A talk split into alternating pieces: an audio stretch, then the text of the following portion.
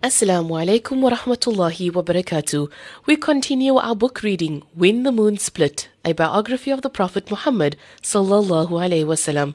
The book has been compiled by Safiur Rahman Mubarakpuri.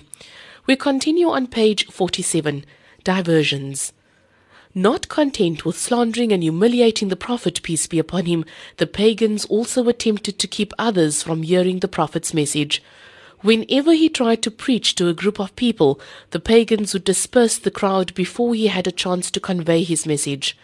The first opportunity to preach in public came in Ramadan of the fifth year of the Prophet's mission. It was then that he recited Surah Al Najm before a large gathering. Whenever the Prophet, peace be upon him, recited the Quran, which was usually during the latter part of the night in voluntary prayer, the polytheists would make profane remarks about the Quran, the one who had revealed it and the one who brought it to the people. Hence, Allah subhanahu wa ta'ala ordered the Prophet, peace be upon him, to lower his voice when reciting. In Surah 17, verse 110, Recite your prayers neither in a very loud voice nor silently follow a middle course. To divert people's attention away from the stories of the Quran, Nadir bin Harith went to Hira and Syria and came back with the legends of Dara or Darius, Sikandar or Alexander, and Isfandia, a Persian king. Whenever he learnt that the Prophet, peace be upon him, was addressing an assembly, he would rush there and begin narrating these tales. You would then ask listeners how the orations of Muhammad could possibly be superior to his. Nadir then went a step further and purchased singing girls. If he heard that a certain person was considering becoming Muslim, he would carry the person to a courtesan and ask her to entertain him and to serve him food and drink. Then he would tell the would-be Muslim that the company of the courtesan was far better than what Muhammad, peace be upon him, had to say. Allah subhanahu wa ta'ala then revealed the following verse, Surah 31, verse 6.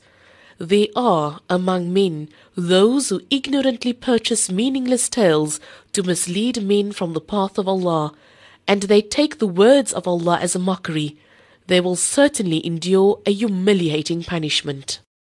When the pagans did not succeed in stamping out Islam by mocking the Prophet, peace be upon him, or by diverting people's attention from his teachings, they then attempted to discredit him.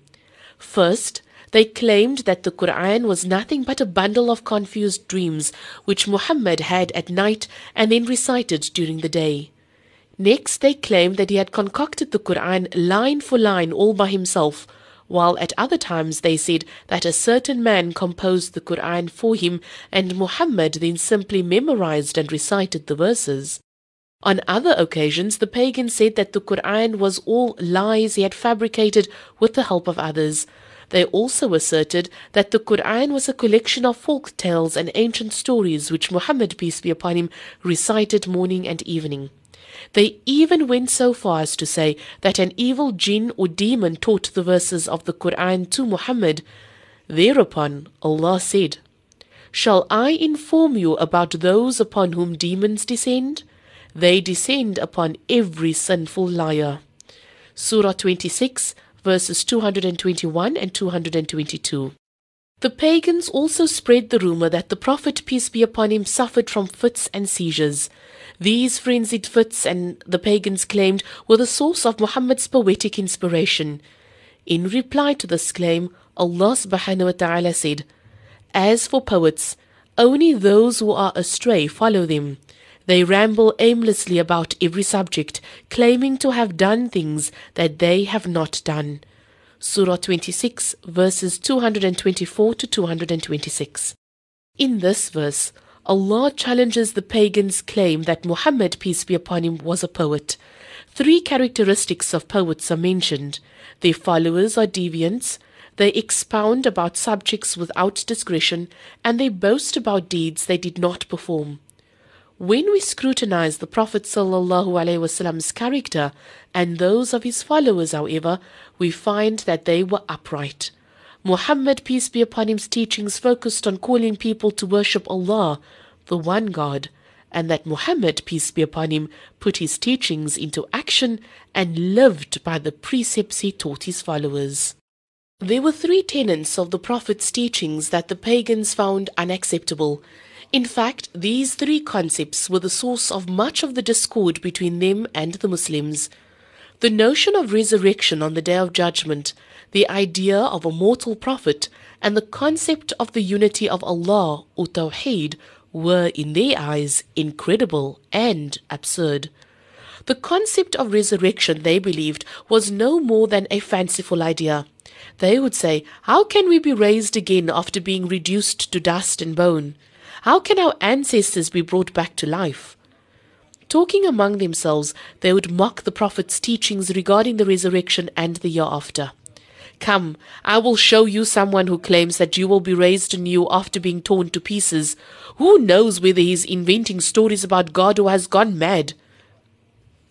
Allah subhanahu wa ta'ala himself explains the notion of resurrection in several verses of the Quran. Whereas the pagans found it illogical, the Quran appeals to our sense of justice and presents resurrection as an essential, natural component of the life cycle. The Quran asks us to imagine the case of an oppressor who dies without having been punished for the suffering he inflicted. In addition, what about the case of someone who dies having suffered unjustly at the hands of an oppressor? Alternatively, we may even consider the case of a virtuous person who dies without having been rewarded for his virtue, or an evil person who was never punished for his unjust deeds. If nothing happens to a person after death, and if death is indeed the final chapter of our lives, then each person mentioned above would merely lie in a grave for eternity. In this case, the oppressors and wrongdoers, in fact, would emerge victorious because death would protect them from being held accountable for their actions, while those who suffered unjustly in this life would never be rewarded. However, our sense of justice rejects the idea that such an unfair system could have been created by Allah subhanahu wa ta'ala, who is more just than any of his creations. Such a corrupt system would encourage people to do as they pleased without fear of retribution. Allah subhanahu wa ta'ala says in the Quran, Shall we treat those who believe the same as those who are corrupt? What has happened to you? How can you believe such a thing?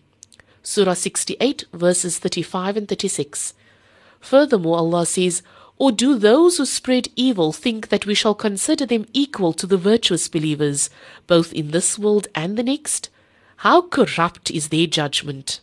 Chapter 45, verse 21. Is it rational to believe that Allah subhanahu wa ta'ala can give life to that which is dead? Allah tells us in the Quran, What is more difficult to create, you or the heavens that He placed above your heads? Surah 79, verse 27. Also, do they not understand that Allah, He who created the heavens and earth effortlessly, is able to resurrect the dead? Indeed, Allah has power over all things. Surah 46, verse 33. Allah continues to say, Just as we began creation, we shall repeat it once again. This is the promise that we have made, and we shall certainly carry it out. Surah 21, verse 104.